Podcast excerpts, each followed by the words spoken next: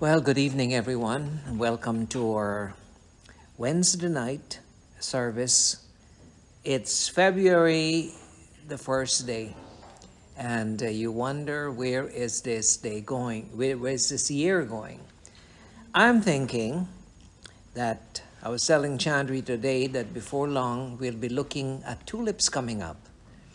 I can't wait for the spring to happen and for uh, to see the spring flowers and spring vegetation and all of that. But um, we're glad we're in church tonight. It's extremely cold tonight, and it's going to be colder yet during uh, the next couple of days. And then next week, uh, the weather will improve. By, by Tuesday, I think we should be looking at 7 degrees Celsius, which is quite a jump up and because the weather is changing, I think we can plan to have our anniversary weekend, not this coming weekend, but the following weekend. And I'm thinking that whatever situation happens, we'll just go ahead and have the anniversary weekend. Whether we are in town or not in town, we'll still go ahead and have the anniversary weekend. And so we want to look forward for that. Tonight I want to start in prayer but um, before I do that, you know, I really wish our churches would be more involved in prayer. And tonight, if the Lord helps us, I'd like to talk to you about every grace of God that the devil has perverted. I won't be able to touch every grace of God, but every time God has uh, requested or God has demanded or God has commanded his people to serve him a certain way, the adversary has, in a subtle manner, come on in and twisted things around that people that are not sensitive to the Spirit can think God is there when God is long gone.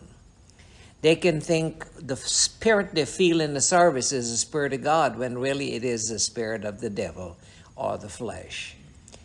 And so, if ever there was a need for God's people to pray. And when I say that, you know, Catholics all over the world pray. Muslims, I think they pray three or five times a day. Now, saying prayer and praying prayers are two different things. And a lot of individuals in the Christian world, they say prayers. They perform the ritual prayer life that they want to let others know that they're having. That's not what I'm talking about. I'm talking about the need for men of God and God's people to seek after Him desperately and to pray desperately. And so, if ever there was something I'd like to see happen this year, is that we improve in our prayer lives. And one of the things I will trust the Lord to do is introduce um, prayer before each service. When I say prayer, don't just rush into the service, but we spend some time and pray before each service. That will be a good starting point because a prayerless church is a powerless church. And a powerless church that prays has not really prayed. I'm going to say that again. A prayerless church is a powerless church. And a powerless church that prays a lot has not really prayed. Because as long as a church prays, the power of God would be there. And so you might be chanting prayers or have ritualistic prayers that God does not even listen to. Tonight we want to pray as we start the service before we get into the worship, and I want you to join me. Let's pray. Dear Heavenly Father, we thank you for this Wednesday night. Dear Father, that we can come before you. Approaching you, Lord, in the name of your Son, Jesus, our Savior. We thank you for these that are out here facing the cold and the weather and still are in church. We thank you for faithful saints. We thank you for those who by patient continuance in well-doing is seeking to please you and to obey you in all aspects of their lives. Tonight, Lord, we bring our assembly first of all before you. Everyone who is present in church tonight, we bring before you, and those who are not here. We pray for the spiritual growth and development of our people, Father, that you would help us. We understand so much that it's not by human might, human genius, human wisdom, or human power, but it's by your Spirit. So please, dear Heavenly Father, Give us of your Spirit. May one of these days, Lord, we experience whatever they experience on the day of Pentecost. We will, where, when we will not fabricate something that makes us feel good, but your Spirit will genuinely be poured out in our midst, Father.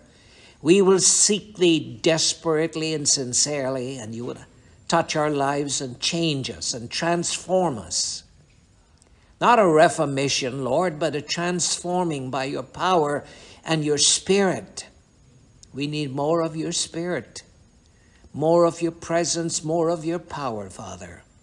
I bring every family in this church before you tonight. I pray that, Lord, you will touch each leader of every family, whether it's a husband or a wife, uh, kids that are destitute of Two parents, Lord, we pray that you'll look at into each one of our homes tonight and touch our minds. Touch every husband, touch every wife, touch every child, Father. Every one that's a part of this church, we pray that you'll touch them, whether here in Canada or the United States. And Lord, tonight, everyone following us online and those that would listen to this message later on. We pray, oh Father, that you will continue to open the eyes of your people's understanding. Deliver us from the powers of darkness. Deliver us from the snares of the enemy. Father, help us to be spiritually minded and to have a spiritual insight into what lies ahead of us. Help us to face the challenges that lie ahead and help us to come through as victorious, Father. We pray for every sick child of God physically that you'll touch them, and we pray for those that are sick spiritually that you'll touch them. O oh Lord, encourage your people. Help us, O oh God, to be able to become faithful even unto the end, not to be easily discouraged, but to develop a spiritual stability and stamina.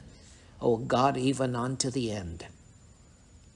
We pray, Lord, for every one of our assemblies in this fellowship, churches here in North America, Lord, church, uh, the assemblies in the New York region and Connecticut. Oh Lord, we pray for the church in North Carolina, Brother Brintley and Sister Celeste and Brother Glenn, the assembly in Des Moines. We pray for Brother Antoine and Sister Rosemary, Father, Brother Moses and his wife, and Lord, other individuals, Brother Feliz and Brother Eugene, and oh God, these men that are laboring in that part of the country, we pray you'll be with every one of your children, Lord. Touch Brother Richard and Sister Helen. Lord, we pray for our people, our ministers here in North America, that we might have not even mentioned, Lord, but have overlooked. Remember individuals that are sick, like Brother Daniel Beer and, oh Lord, Philip Kempedu, we pray for that you will touch him also, Father. Oh God, please, we need you. If ever there was a time, Father, that we need you, it is in these days. We need you desperately, Father. Pray for work around the world. Pray for the work in the Caribbean, in Haiti, Lord, Dominican Republic. Pray for the work, O oh God, in Africa and in India, the saints in Vasai, Lord, and the saints in South Africa. Every part, Uganda, Nairobi, Lord, every part of, of the work of God we bring before you, Father, we pray that you'll touch men and help us to be saved Save ministers as well as congregations, Father, we pray. Bless our service tonight. Be with us this week. We give you thanks, we give you honor, we give you glory. Touch our minds, we pray, in Jesus' name and for his glory. Amen.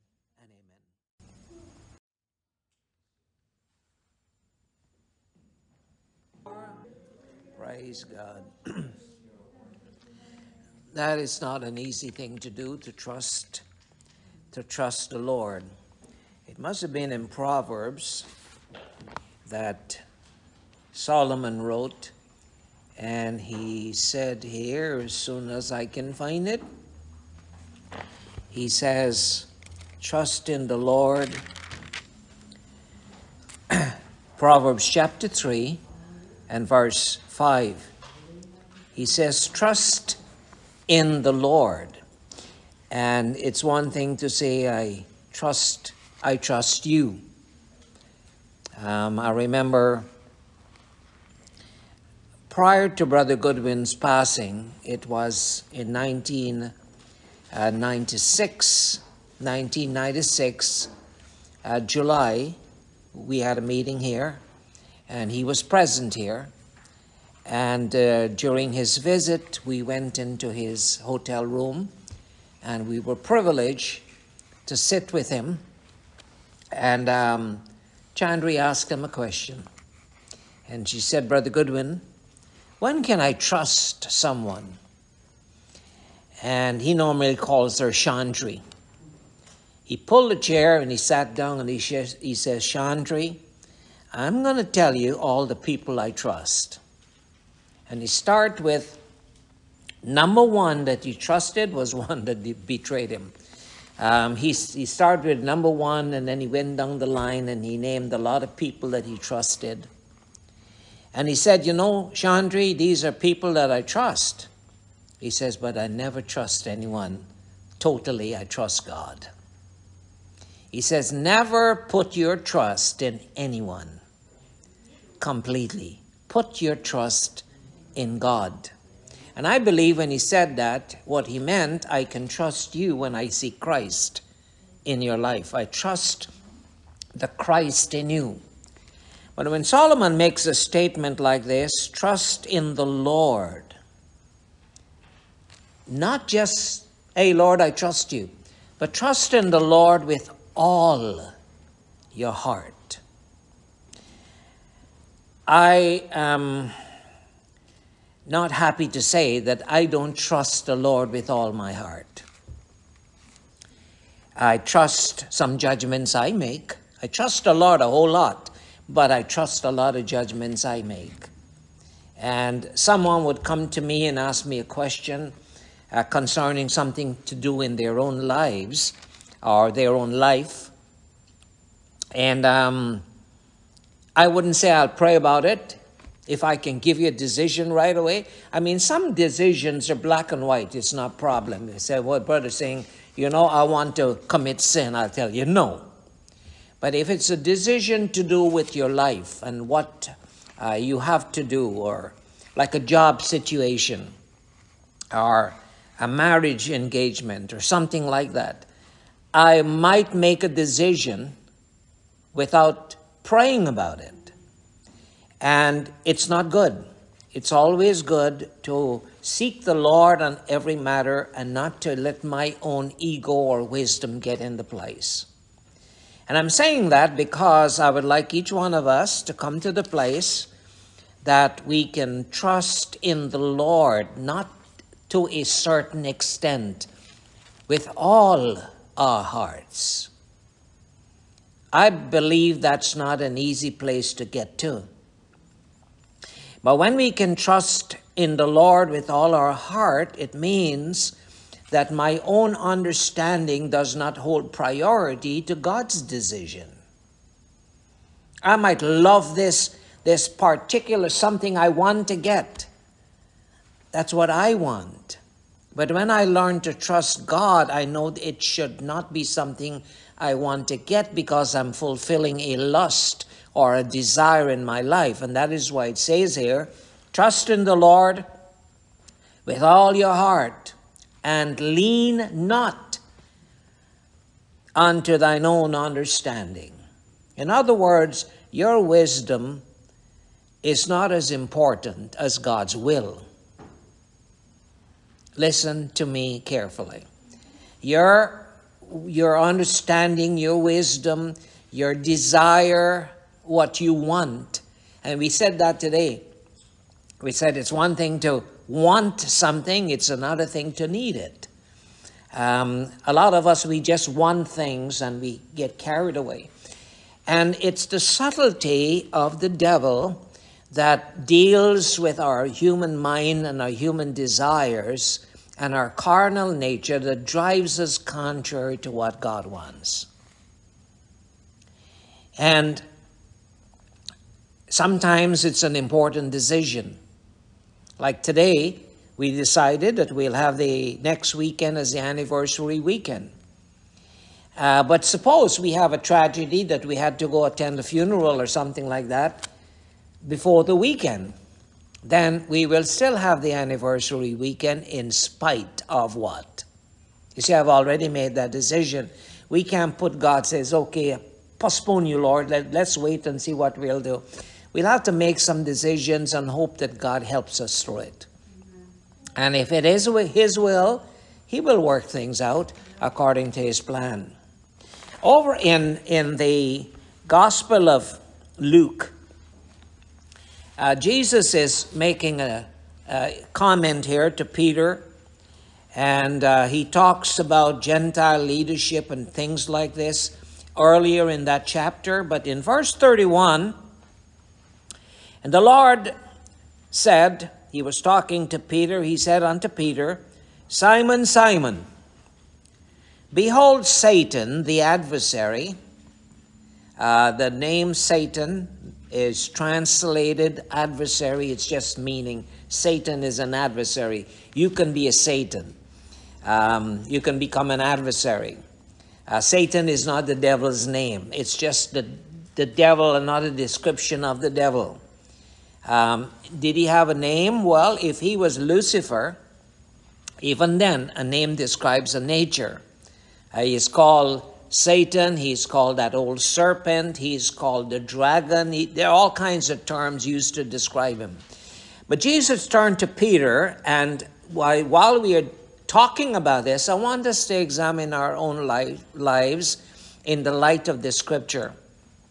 Jesus said, Satan desired, or he wants to ask that he can work in your life the margin, if you have an Oxford Bible, it would say, obtain you by asking. He wants you.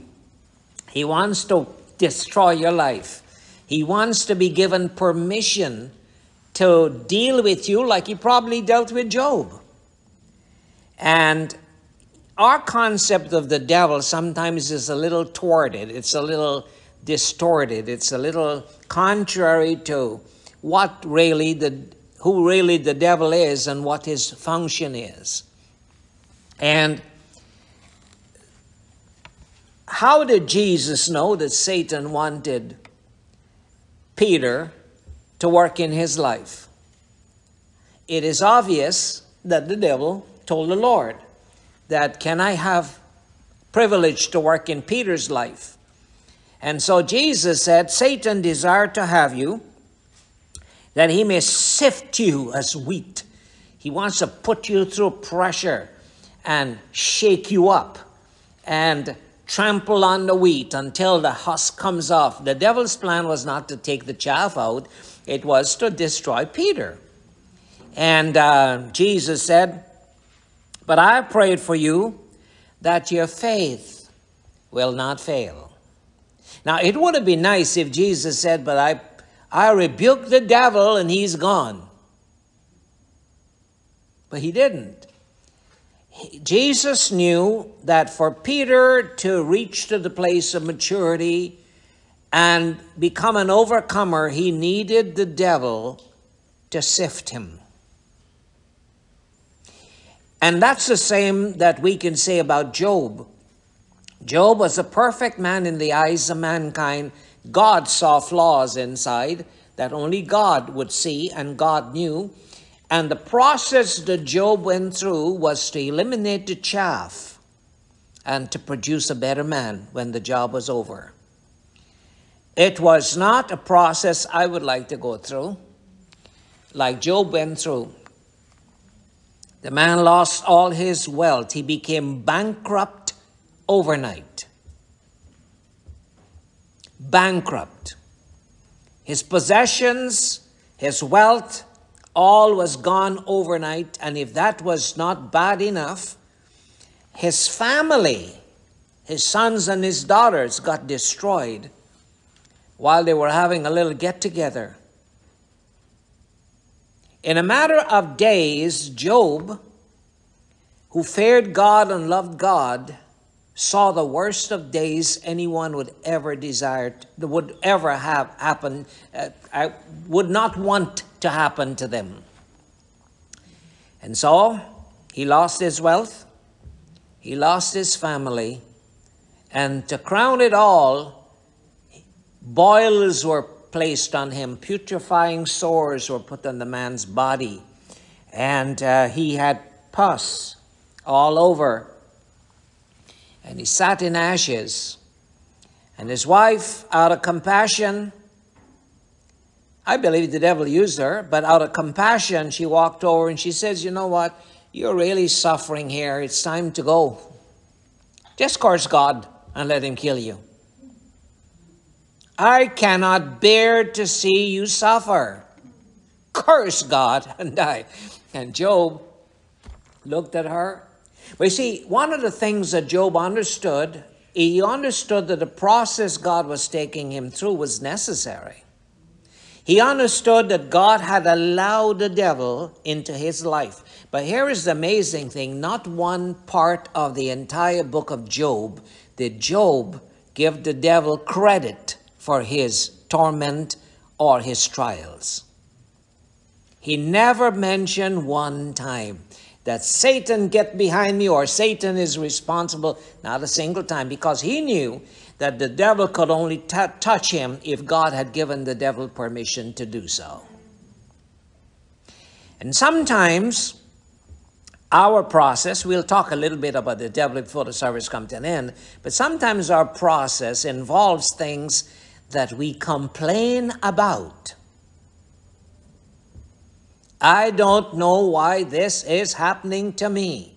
When you make a statement like that, you're telling God that He's an idiot that doesn't know what He's doing. When you're a child of God and you make a statement and you understand God and you understand the sovereignty of God and you make a statement that I don't can't understand what's happening, it means that you're accusing God that God does not know what He's doing in your life. And so does God back away because you make a statement like that? No, he turns the burner higher. Because the chaff in your life must be burnt out. The chaff in Peter's life had to be burnt out. And so when we come to the place of understanding a few things, first of all, we are serving the Lord here tonight. We're in church. 15 of us, maybe 16.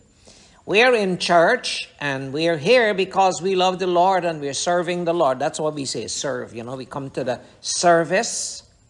You know, when your car needs oil change, you go for service. Well, your car, I don't know if it needs oil change. That's why you're here tonight. But we call this service. And it is should be designed to get you ready for another rest of the week, to live for God for the rest of the week. It's to charge you up.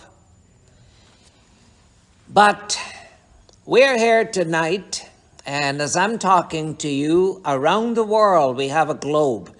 And I've got, uh, you know, we've got an amazing world. This globe, and I'm trying to talk to her little Bangladesh girl because she wakes up when I'm ready to sleep and she sent a message, Good morning, Grandpa. And I said, No, it's nighttime in Canada and it's morning in Bangladesh. Good night, Grandpa. No, it's morning in Canada, it's night in Bangladesh. And that's how it is, because one part of the world might be sleeping and the other part is awake. But around this globe, there are all kinds of religion. Millions of individuals are involved in pagan religions. The Hindus and the Buddhists and the Confucianists, if that's how you call them.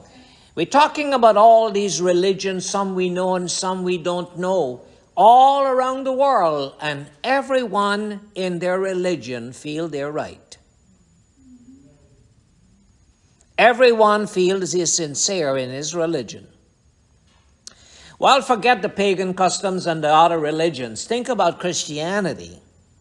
Christianity is made of a lot of Christians. The Catholics alone is of over 1 billion Catholics. Faithful, dedicated more than some of us. Uh, we pass a halfway Catholic church, like a halfway uh, Orthodox church on the way here. And when they have uh, New Year's Eve, you can't even have place to pass on the road. Cars are parked up and they're freezing, but they're there because they're faithful. We serve God and we feel like we are the only thing serving God. I want to tell you there's a lot of people serving God. And whether it's a Pentecostal or a Presbyterian or a Baptist or a Catholic or an Episcopalian, there's all kinds of denominations that are part of Christianity. And I would like to say that pagan religions were not started because somebody wanted to start a religion. It was started because the devil needed to start religions to get mankind distracted from serving the true God. And that is why we have heathen religions around the world. Coming closer to home, the reason why we have so many denominations among Christians is because the same devil that has started all of that religion pagan religion has been successful in dividing the church and the Christian world into many denominations, each one convinced and believed that they are right. For you and I tonight, if we didn't feel like we were right, we'll not be here.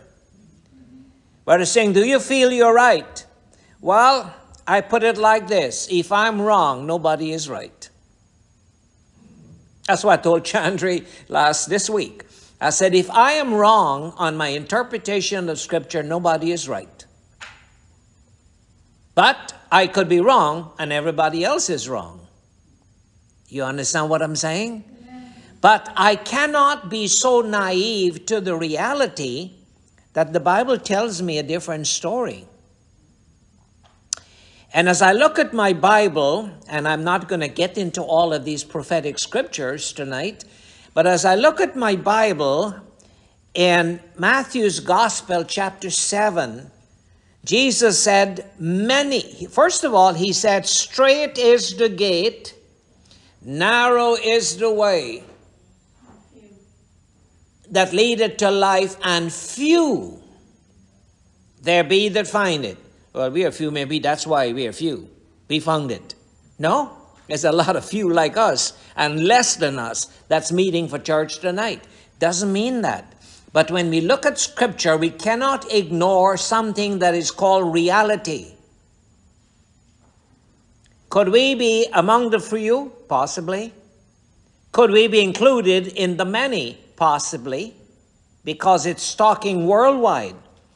Broad is the gate that lead, the way that leadeth to, to destruction, and many go in thereat. So, brother Singh, the Lord really helped me. I got a lot of people, 5,000 people accepted Jesus. Okay, good. Did they really? Because as I'm reading Further on in Matthew 7, it says, And many shall come, many, many, many, many Christians. Many Christians will come to me in that day and says, Lord, Lord, we have prophesied in your name. We preached in the name of Jesus. And we have cast, we are not just impotent, no, we cast out devils. There are times when you cast the demon of diabetes out of someone and they got, they got healed from diabetes. There are infirmit, infirmities that Jesus cast out demons from in, individuals that had an infirm, crippling spirit and they became healed. All you do is cast the demon out and person can get a miracle. And many will come and say, Lord, Lord, we have prophesied in your name, that is preached in your name, and cast out devils in your name, and done many wonderful works, many. And he would says, I don't know you. Is it possible that we think we have an experience with Jesus and don't really have it? When I read a scripture like that, I see the possibility is there. When I turn over to Revelation, the 13th chapter, I see the beastly system, civil government uh, controlling the world, and a civil government is operating under the influence of the dragon or the devil. All the world wonders after the beast, except those few whose names are written in the Lamb's book of life. So when I'm seeing reality, I'm seeing that the possibility of serving God in futility lies with every single human being in the Christian church. I cannot put blinders on that I can't see that. I must see that and that brings me to examine myself a little more in detail because we've got an enemy that we can sing, you know, like Sunday school.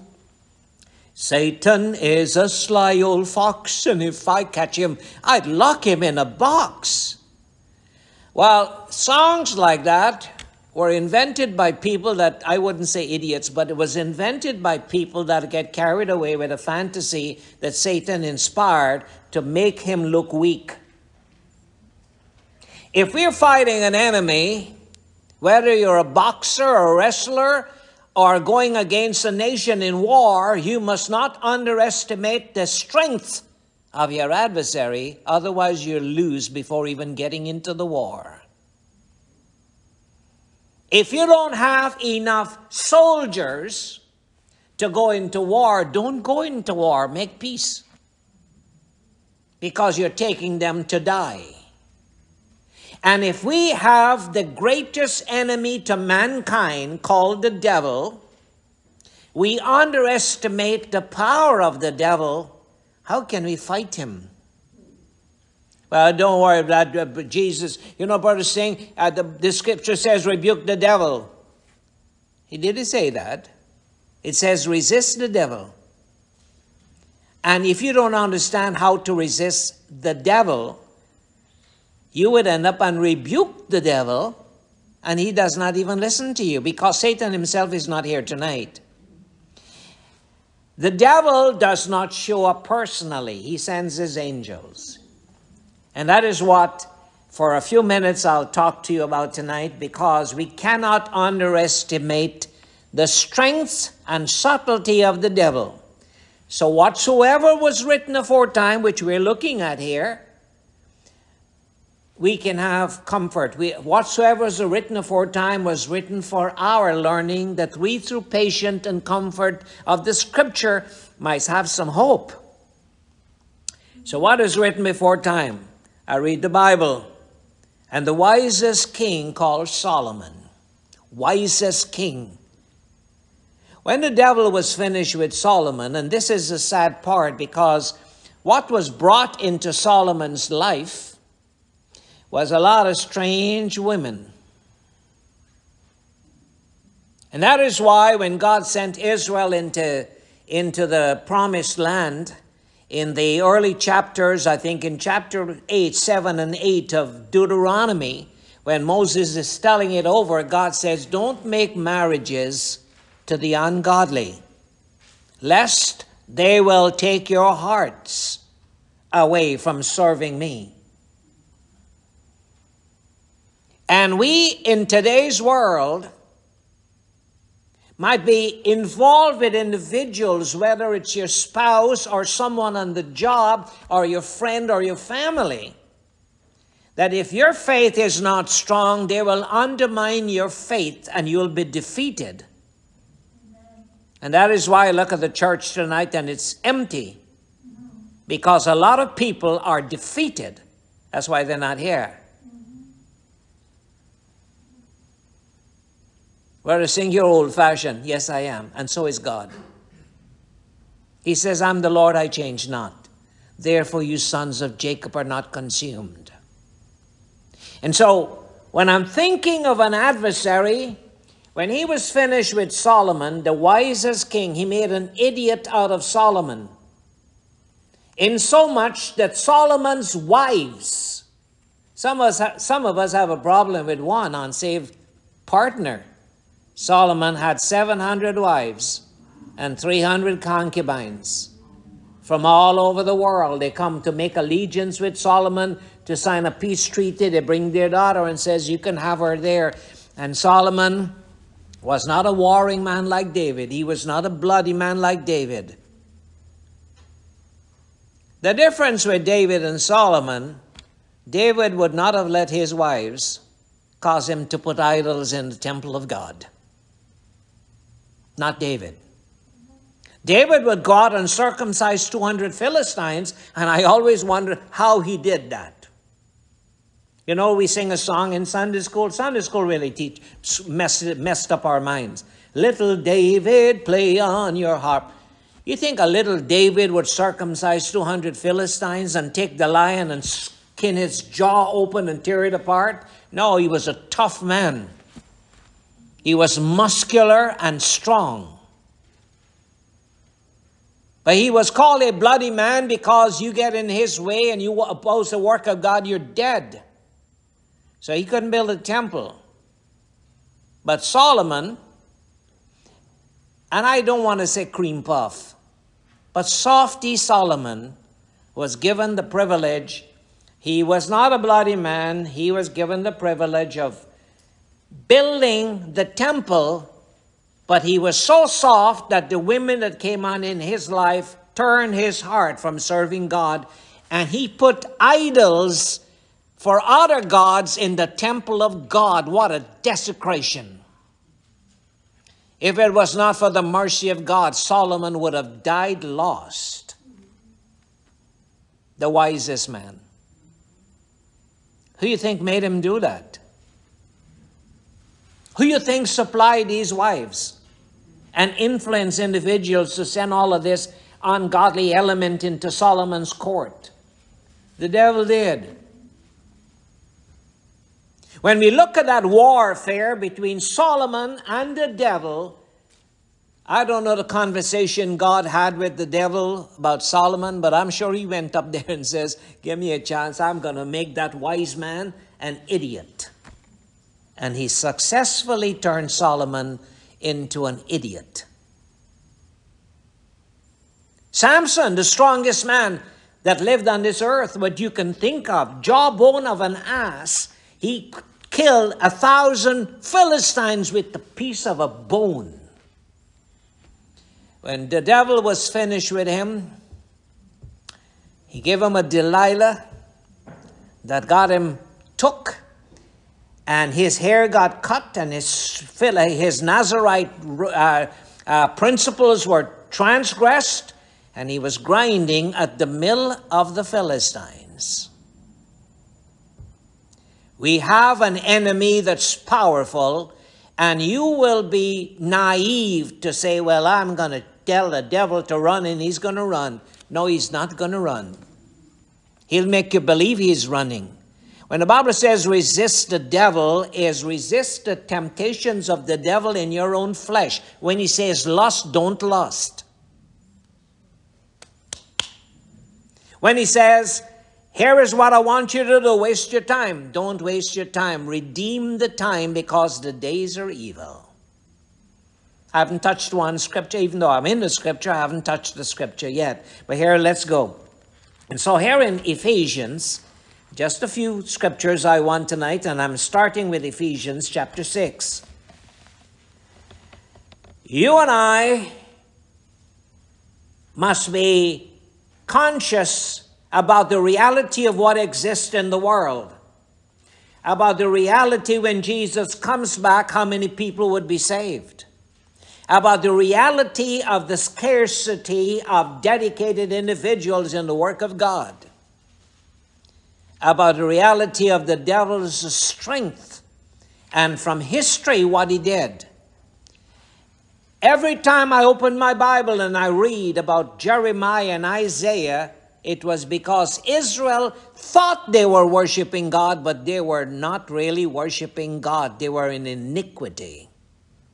They burned incense, they did all the mechanics of religion, but they did Isaiah need to come and preach to them and tell them how evil they were and how far they were from God, even though their offerings and the flamboyance of their worship was spectacular. Jeremiah had the same problem. And every prophet, Jesus said, he sent prophets unto them. Why did all the prophets come? Because Israel was always evil. Few times they were really obeying God. Most of the time, the length of our Old Testament is because of a rebellious people called Israel. Well, those Israelites, no, no, no. Think about the early church.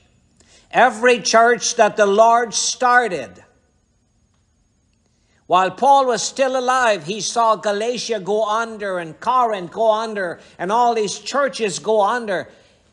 He knew the strength of the adversary. And that is why Paul is writing to the church at Ephesus. And he says, verse 10 Finally, my brethren, be strong. You need vitamins, multivitamins, some D's, a thousand unit of D every day, and calcium, and I'm trying to get potassium and magnesium. Be strong so you devil come, you can't. No, no, no. That's not what he's talking about. If you're drinking all the vitamins and don't pray, you're a weakling. And before you know it, everything that God started, the devil copied and counterfeited. And the Lord sent Moses and he says, Tell Aaron to cast his rod before Pharaoh so he can see a miracle. And Aaron's rod became a viper. Pharaoh called his serpent servants and his soothsayers and he says, Do your little magic here and cast your rods down. And they all cast their rods and all kinds of serpents came. Out. The devil likes to counterfeit what God does.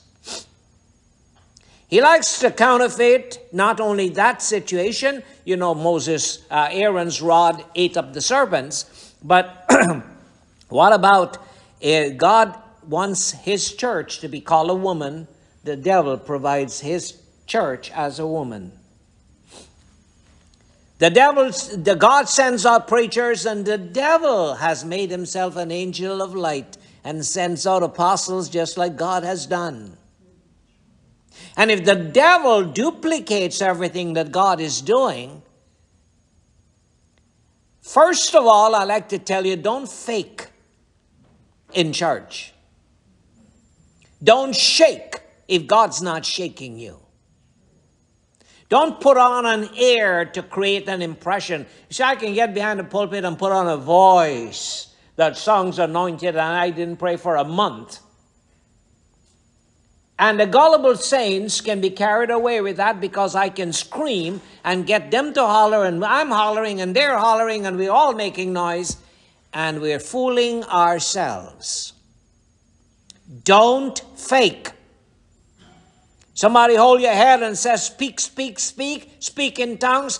tell them to stop that nonsense. I had a brother do that one time. I was in a men's prayer room uh, in Des Moines. And I'm, I'm, you know, they had a men's prayer room. That was a good thing they had. And I'm down there praying, and then suddenly a brother, God bless his soul, he's passed now. He coming in, he's into my ears. Oh God, help her sing. Oh God. I stopped. I said, Can you stop screaming in my ears? And the Holy Ghost left him right away.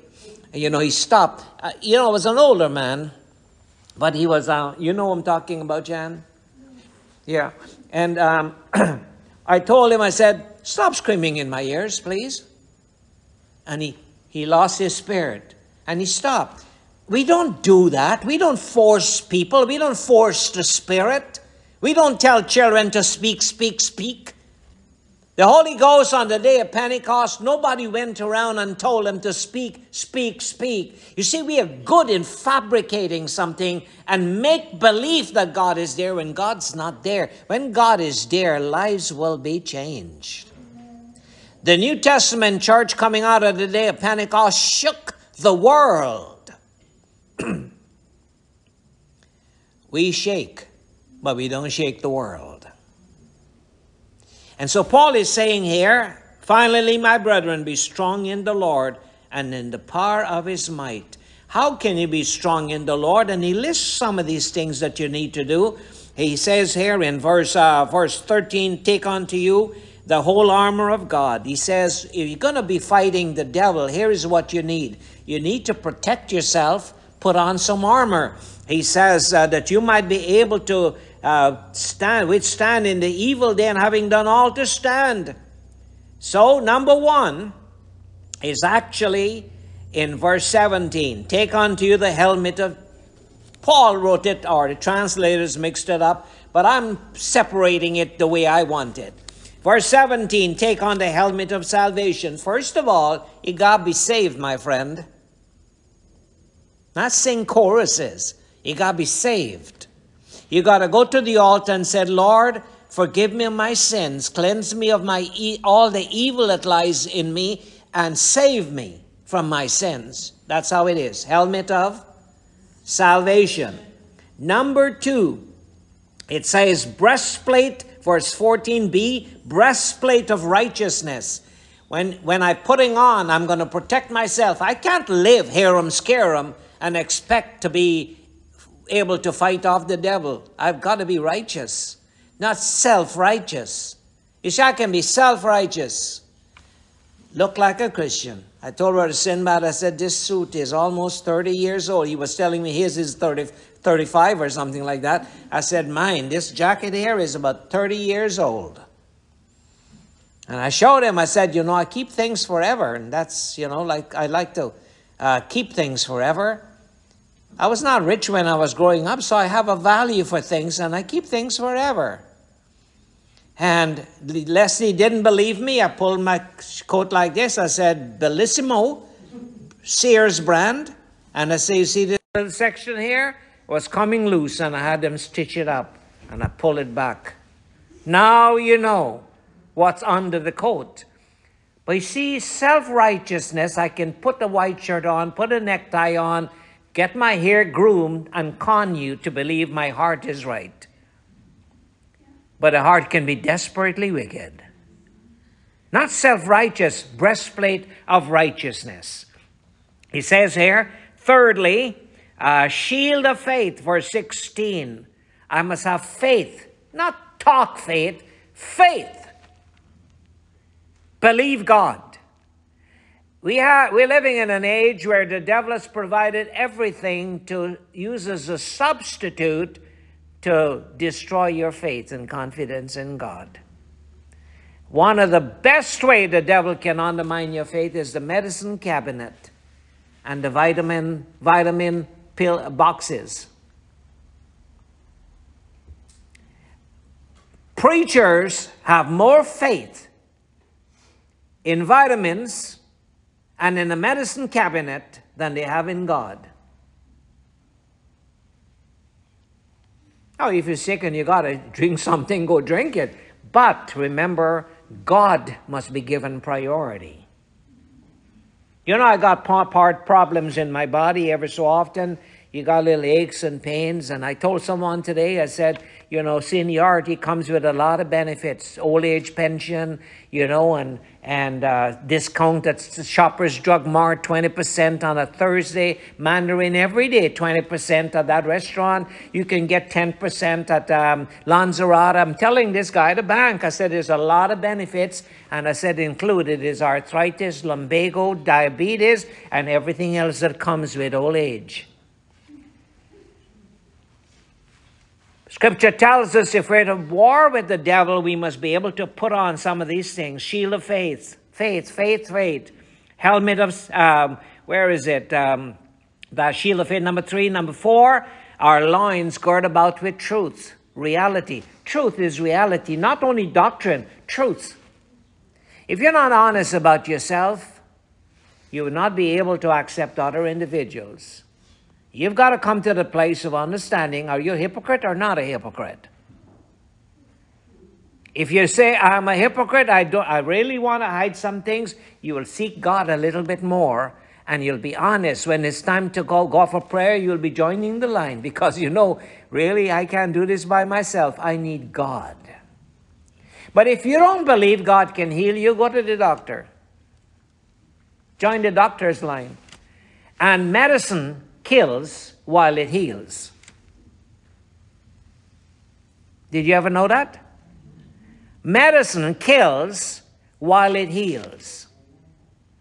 When you take a Tylenol, it shocks your nerve. It does not eliminate the problem that you had. It eases the pain and it does more damage to you in the long run. If you take enough Advil, your liver would be gone and your kidneys would be gone. But we need to trust God even though we're living and trusting on some of these medical signs around us. We need to trust God some more. And time is running out on me here, but here.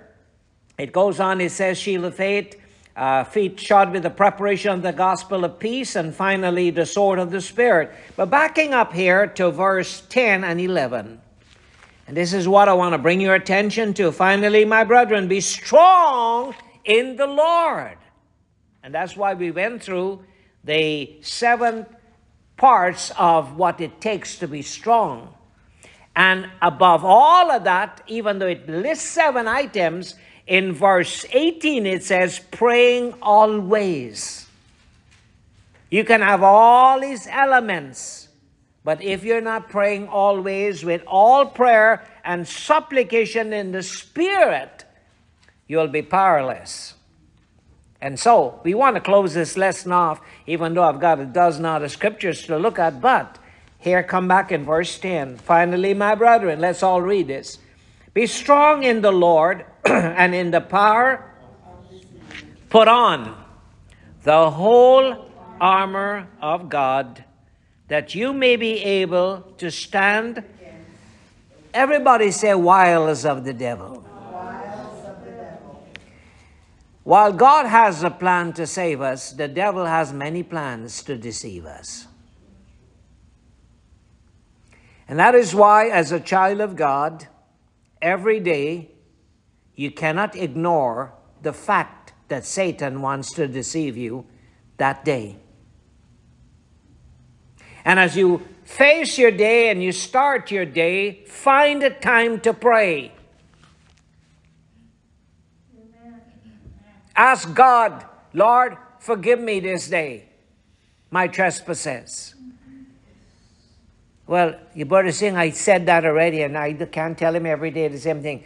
When the disciples asked Jesus, How many times should I forgive my brother? He says seven. They says seven times. He says 70 times seven. If he expects human beings to forgive each other 490 times, I wonder how much God is able to forgive you.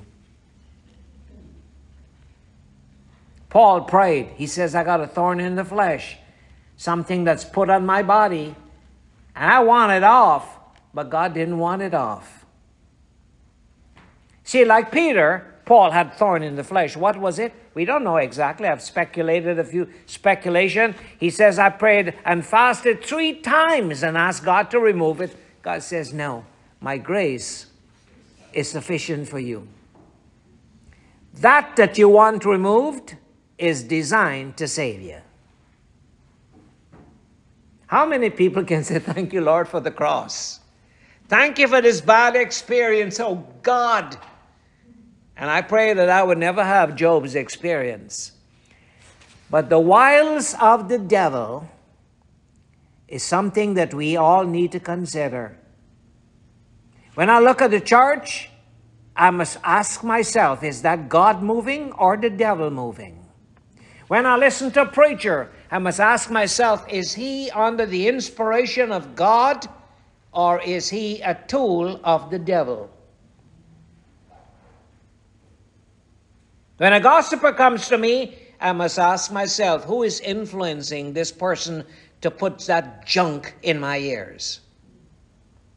And you know, as a pastor, years of experience, sometimes I watch under the sun and see things happen.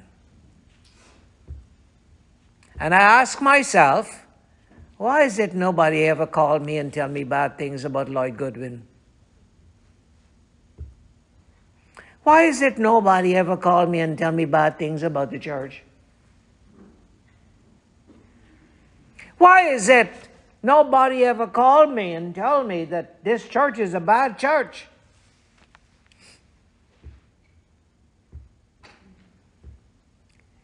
Why would someone call you and tell you bad things about the church and about the pastor and about the saints? Except they underestimate or they feel that you're not, you're one of those that could be led astray. That your mind is open for junk. And so they target you and they you have not set an example to them enough to keep the enemy away. We need to have spiritual disinfectant. We need to have spiritual deterrent that when individuals see us, the light affects their darkness, that they don't want to hobnob with you. We have the wiles of the devil operating in the work of God all around the world.